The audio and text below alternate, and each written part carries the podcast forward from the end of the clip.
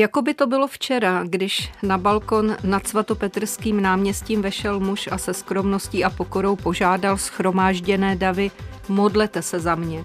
Byl to Jorge Mario Bergoglio, 266. papež katolické církve, který přijal jméno František.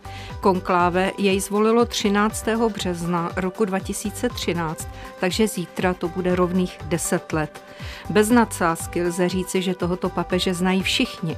Je milován i nenáviděn, je adorován i kritizován, je originál, nikoho nenechal hostejným, ať už ta nelhostejnost má znamenko plus či mínus. Jeho myšlenky a činy rezonují daleko za hranicemi katolické církve, mezi lidmi jiné víry i mezi ateisty. Co má v sobě tento muž, který se během jednoho desetiletí stal doslova globální ikonou? Téma dnešní debaty Vertikály. Od mikrofonu zdraví Eva Hulková. Vertikála.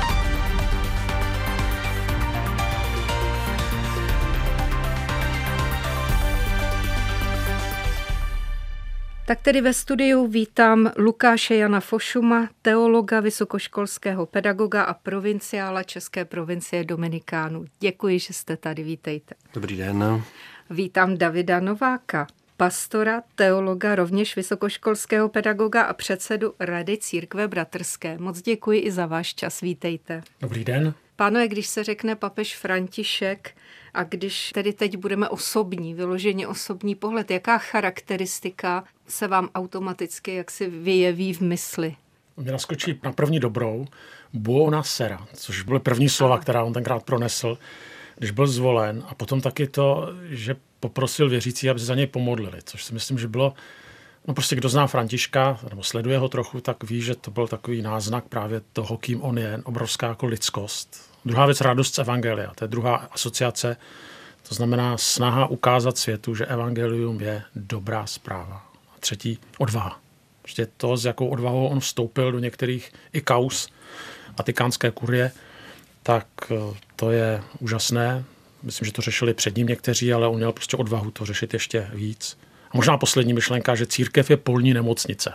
To si taky pamatuju a to mě taky z něm nějak rezonuje. Pane Fošum, jak vy to máte? Tak když mám říct, co se mi v první řadě ano, vybaví, ano, tak ano. Zopakuju, jak se říká na ano, první dobrou. Na první dobrou, tak je to ta lidskost. Že zkrátka člověk, který nese takový úřad, který je jedinečný a velká zodpovědnost s tím spojená, takže dokáže vlastně komunikovat takovou lidskost. A tím si říct, že by jí jeho předchůdci neměli, ale že to je vlastně něco, co z něho tak jako v první řadě čiší při kontaktu, při komunikaci.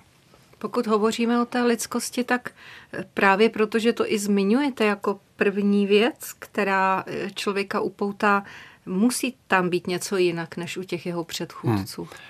Asi je tam lidskost, zároveň bych řekl bezprostřednost, eh, schopnost komunikace. A já myslím, že co on právě dokáže tak hodně předávat, je, že dokáže být blízký lidem tím, že nejen, že poprosil ostatní, aby se za něho modlili, ale vlastně, že sám je taky člověk, který je hříšníkem, který potřebuje odpuštění, který potřebuje oporu u druhých. Zkrátka mluvit s druhými na stejné rovině, jako jsou oni, že? že někdo, kdo se od prvního kontaktu na někoho nepovyšuje, kdo umožňuje vlastně takovou přístupnost na dálku při, při kontaktu, při komunikaci. Však on taky se vyjádřil, i když já to budu interpretovat nepřesně, že nechce, aby lidé jednou až nebude. Na něj vzpomínali jakože na papeže Františka, ale na toho sympatického chlapíka, nebo tak nějak to řekl, opravdu. Já myslím, že i tu lidskost a tu bezprostřednost je právě třeba vnímat ve světle Ježíše Krista. A že asi bychom i my byli překvapeni, kdybychom se setkali přímo s Ježíšem, jak on v mnohem dokázal být právě bezprostřední, blízký druhým lidem, komunikovat s nimi na stejné rovině. Takže já si myslím, že to patří k tomu papežství, protože papež je vlastně. Čili on se to papežství nemůže odpárat, i kdyby Náměstek chtěl. Krista na zemi, že? Takže ano. vlastně má i uh, nějakým způsobem zprostředkovávat, má být nějakým obrazem Krista. Právě bych řekl, že taková ta jeho lidskost je v tom, že on si nehraje na Krista, že nehraje si na spasitele, nehraje si ani na, na nějakého světce, je, myslím, jako velmi svobodný, autentický. Možná to bych právě dodal, co mě tam zaujme, tady spolubratr říkal odvaha. Já bych řekl svoboda vyjadřování, že zkrátka umí být takový, jaký, jaký chce být, vyjadřovat se třeba někdy i tak, že to někoho může šokovat, nebo i sám by třeba možná některé věci potom opravil nebo řekl nějak jinak, ale zkrátka má tu svobodu projevu v tom, jak se vyjadřuje. A přitom já myslím, že dokáže být i tím papežem. Pane Nováku, kdy jste si poprvé řekl, tady to bude vážně zajímavé, když se ohledneme na ten jeho pontifikát dosavadní? Já jsem ho předtím neznal. To znamená, když byl zvolen, tak pro mě to bylo nové jméno. Až později jsem se dozvěděl, že vlastně už předtím byl protikandidát ano. Josefa Ratzingera. Ano. Ale to jsem nevěděl, to jsem se dozvěděl až později. Mně napadla několik souvislostí. No první samozřejmě, že to je první mimoevropský papež. Že Evropa, Amerika není pupek světa, ani co se týče církve. My to víme, ale někdy si možná takhle to o sobě podvědomě myslíme. Tak první mimoevropský papež, navíc jezuita, nevím, jestli úplně první, ale myslím si, že také. Myslím, že první, že? Hmm, taky předpokládám, že ano. Zároveň člověk, který stál mimo ten vatikánský establishment, tak to jsem si taky říkal, že to bude eh, zajímavé. Ale asi nejvíc eh, mě jaksi napadlo, že je to takové vyjádření toho, že církev, a to chci zdůraznit, že to není jenom v římsko-katolické církvi, ale třeba i v kontextu evangelikalismu nebo pentekostálních křesťanů, tak se prostě církev přesouvá se týče počtu věřících mimo Evropu a Ameriku. To neznamená, že tady nejsou, ale je to určitá výzva, je to nějaká realita. A zvolení papeže Františka vlastně bylo přitakání této realitě. Myslíte si, pane Fošume, že to jeho mimo evropanství, ta Latinská Amerika, že se to nějak propisuje do těch důrazů, které on vnímá, do témat, která řeší, nebo to už je vážně jako konstrukce moc chtěná? Tak já myslím, že když tu otázku klademe takto, tak je to v první řadě pro nás Evropany nějaký takový jako signál, že si už konečně uvědomíme, že není pořád Evropa středem světa a že eh, právě do řízení nějakých, můžeme říct, celosvětových organizací vstupují i lidé z jiných kontinentů.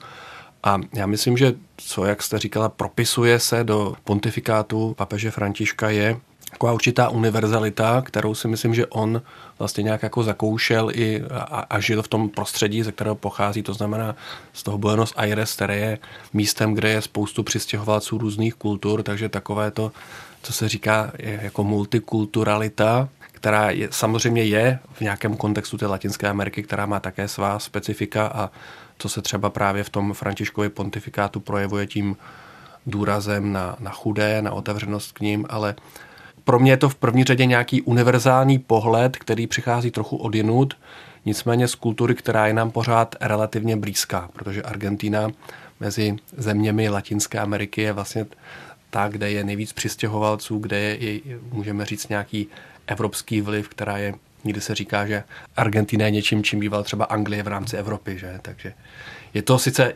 jiný kontinent, ale pořád si myslím, že nějak nám relativně blízký. Bylo to už stokrát jaksi diskutováno, ale stejně bych ráda, kdybychom se u toho chviličku zdrželi.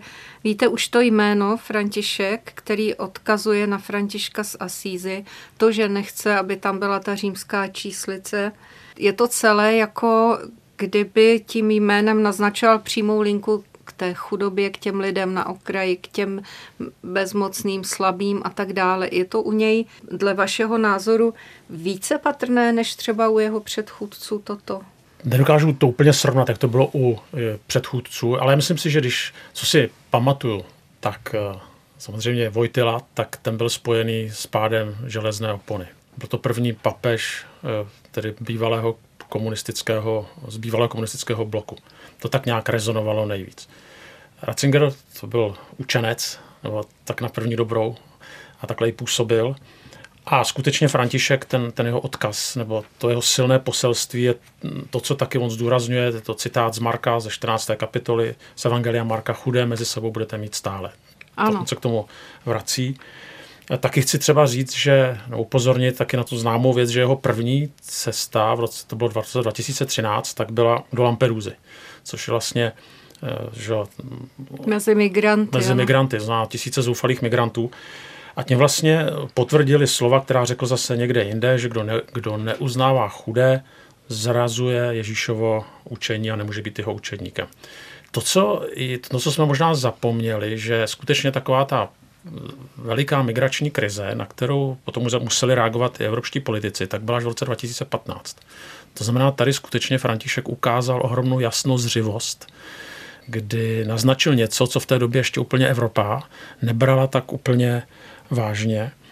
Zároveň ještě taky chci říct, že když se řekne Františeka chudí, tak to nejsou jenom chudí ve smyslu ekonomické, že jsou lidé, které, kteří prostě jsou finančně znevýhodnění nebo kteří nemají peníze, když to řeknu jednoduše, ale obecně je to takový příklon k lidem, kteří jsou diskriminováni, kteří jsou na okraji společnosti. Třeba těžce pracující. Těžce pracující. Taková ta sociální stránka. Sociální stránka, jo, kde hraje roli rasa, sexuální identita, jejich minulost.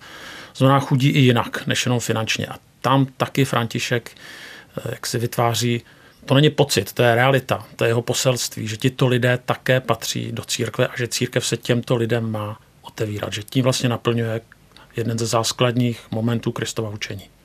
Pane provinci, ale co myslíte? Tady ty eh, věci, o kterých eh, teď mluvil pan předseda Rady církve bratrské, eh, to ale katolická církev nerezonuje jedním hlasem za Františkem v tomto ohledu. Jistě má i své odpůrce, že jej moc jich je? Jestli je jich moc? Ano. Tak určitě se najdou, že? Tak jako... to je taková neuchopitelná odpověď. Nevážně. Jako, ne, tak, jako jestli on se musí v té vnitro církevní politice jasně. nějak jako mm, o tu svoji pozici jako brát, hlídací. Tak samozřejmě eh, vzhledem k těm akcentům, které už tady zazněly, tak eh, to jsou akcenty, které třeba některým věřícím konvenují víc, některým méně, tak je jasný, že se tím svým přístupem ne každému vždycky zalíbí, ale eh, já si myslím, že je ještě důležité, aby tady zaznělo něco, co je vlastně Františkovi velmi vlastní, a to není jenom přístup k chudým a k těm skupinám, o kterých už tady byla řeč, ale že je to vlastně taková otevřenost velká.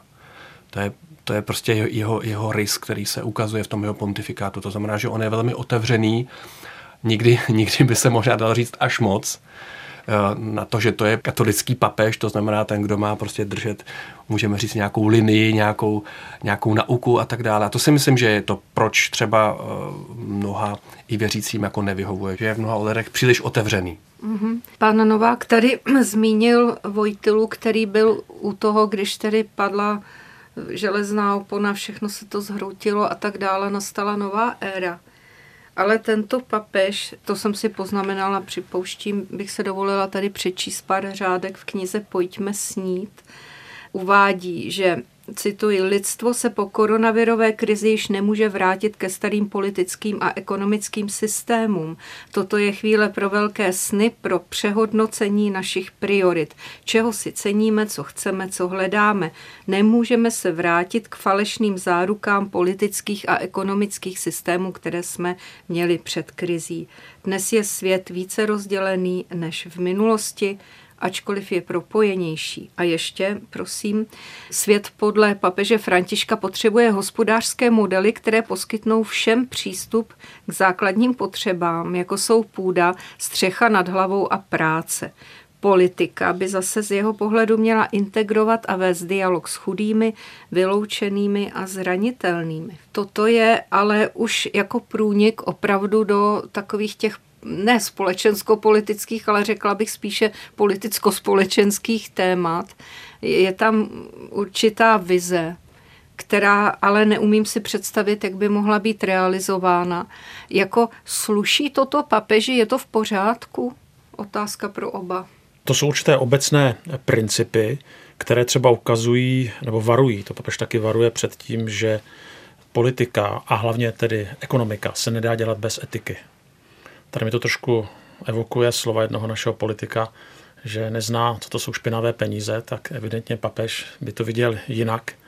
Špinavé peníze existují a ekonomika bez etiky nebo z určitého mravního étosu je, je špatná a vytváří vlastně to, čeho jsme dneska svědky, že se na jednu stranu zvyšují bohatství jedněch a druzí jdou do čím dál tím větší chudoby.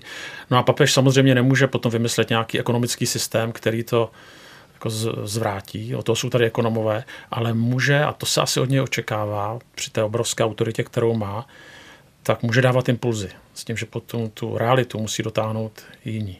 A lidé mu naslouchají. A už to, že tyhle ty impulzy dává, právě třeba propojení etiky a ekonomiky nebo křesťanského etosu a ekonomiky, to jsou velmi, velmi důležité. Pane Fošume, váš názor tady na tu hmm. věc? Papež vstupující na pole ekonomiky, ale i politiky, protože to je všechno provázané, že plus ty etické důrazy. Já bych právě taky řekl, že on dokáže tam vnést do té diskuze na ekonomická, sociálně politická témata to, co je z toho evangelia, to, co jemu přísluší jako papeži. On se neplete těm ekonomům do, do jejich práce, že, jim, že by jim říkal, jak to mají dělat nebo jak to mají vymýšlet, ten chod současného světa, ale vstupuje s nimi do dialogu tím, že tam vnáší právě, jak tady řekl spolubratr, Eh, ta, ta to je tak hezké, jak témata. říkáte panu Novákovi spolubratr. No, teď je to spolubratr. to byla malá moje osobní vsuvka, prosím. Takže Určitě. Eh, třeba mohu ještě dodat, že co mi vlastně nějak tak jako dodalo, eh, i nějakou důvěru v tomto ohledu, tu takzvanou františkovou ekonomiku, jak se o ní taky diskutuje, že když jsme pořádali u nás na Dominikánské 8 takový diskuzní večer právě na toto téma. Pozvali jsme tam vlastně tři ekonomy, z nichž dva vlastně ani nebyli z, z katolické církve, ani myslím dokonce nebyly žádné denominace jiné křesťanské, a aby třeba hodnotili to, co eh, František eh, navrhuje ve Fratelli Tutti v té encyklice. A oni vlastně řekli jinak, jako že jim to připadá realistické a jinak, že jim nepřipadá, že by se nějakým způsobem fušoval do řemesla ekonomů. Jo? Že, že zkrátka přichází právě s těmi eh, tématy, etickými, lidskými, která jsou důležitá, ale neříká vlastně, jaká má být ekonomika. Pane Nováko, jak silný je to hráč na té globální scéně tedy, v kontextu toho, co teď tady mluvíme? Papež vždycky bude silný globální hráč, už jenom proto, že křesťanů je, já nevím, jedna miliarda, nebo prostě pořád je to největší náboženství. Mimochodem, tady bych ještě trošku odskočila. Se vrátím k té globalitě. Ono se i u nás říká, že ta církev je tady v minoritě, že jsme ateistická země, ale pořád jako církev tady má přes milion lidí, kteří se k ní hlásí. Tady není větší organizace, než je církev. To znamená, i tady ti církevní představitelé prostě jsou důležití hráči, ať se nám to líbí nebo nelíbí. A to dokonce v ateistickém Česku. Natož v globálním, v globálním měřítku. Ale bych se vrátil k té otázce on je a vždycky bude důležitý globální hráč. Ta otázka spíš je, zda toho vlivu, který prostě má a bude vždycky mít jako papež, tak jestli dokáže v dobrém využít. A jestli to, to promlčí ten pontifikát, ano. nebo... Takže i jeho nástupce, když, když nějaký bude, tak zase to bude silný hráč. Ale to, čím on je fascinující, je právě tu svou osobností.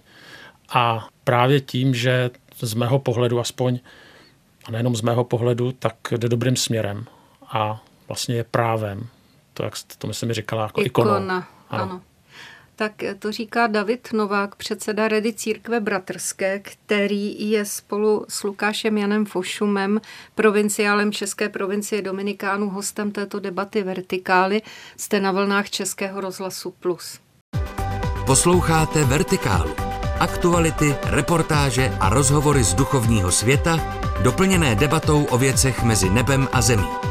Poslechnout si je můžete také na webu plus.rozhlas.cz, v aplikaci Můj rozhlas a v dalších podcastových aplikacích. Papeži Františkovi se nevyhnulo ani obvinění z kacířství od skupiny tradicionalistů. Zeptám se vás, pane Fošume, bylo to důležité nebo to byla jako minoritní záležitost, kterou prostě média roznesla po celém světě? Tak já myslím, že i uvnitř katolické církve jako toto nařčení nebo vůbec ty diskuze o tom, jestli papež František je skutečně pravověrným a jestli nějakým zásadním způsobem nemění třeba nauku církve ve věci mravů a um, svátostné praxe uh, oproti té kontinuitě tradice a učitelského úřadu, která je pro nás katoliky tak důležitá. Takže to určitě uh, jako bylo a pro mnohé možná ještě je nějaké důležité téma. A já myslím, že Eh, ono to vyplývá z jednoho důležitého rysu toho Františkova pontifikátu, že je to skutečný pastýř, který, my jsme už mluvili o chudých, ale on se snaží vlastně jít ke všem, kteří jsou třeba na okraji, i co se týká nějakých jejich životních situací a pozic. Že? A třeba právě to téma té apoštolské exhortace Amoris Leticia, které se týkalo manželství a především těch, kteří jsou třeba rozvedení a znovu se zdaní. To tak právě, právě ty tradicionalisty popudilo Jde nějak, právě že... k, tě, k těm lidem, kteří jsou v nějakých problematických situacích. Že?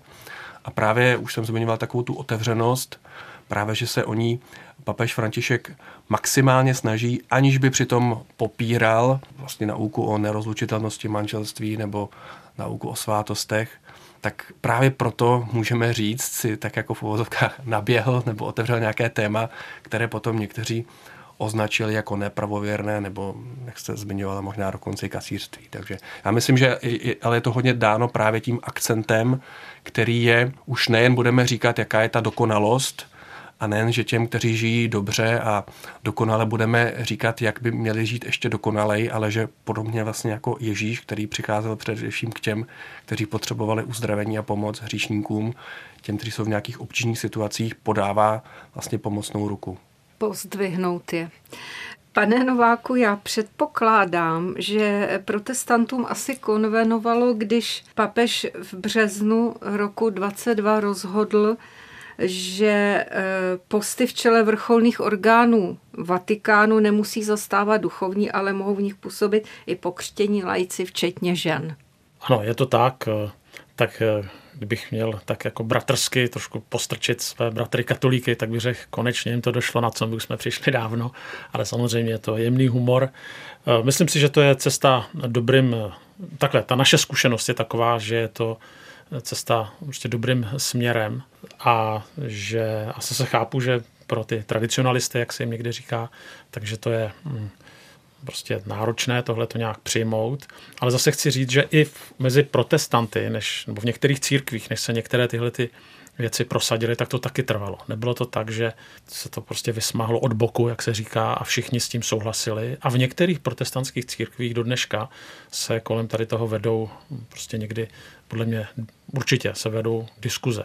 Jo, to znamená, já nevím, třeba u nás je to děláno tak, že jsou kazatelé a ty mají takzvaná staršostva a třeba v některých církvích to nejde, aby tam byla žena v tom staršostvu. To znamená, oni ty eh, zápasy, třeba konkrétně otázka žen, tak se i u nás eh, prostě odehrávají. Ne tak asi jak v římské církvi, ale také. Pane Fošume, jak přelomový je toto krok?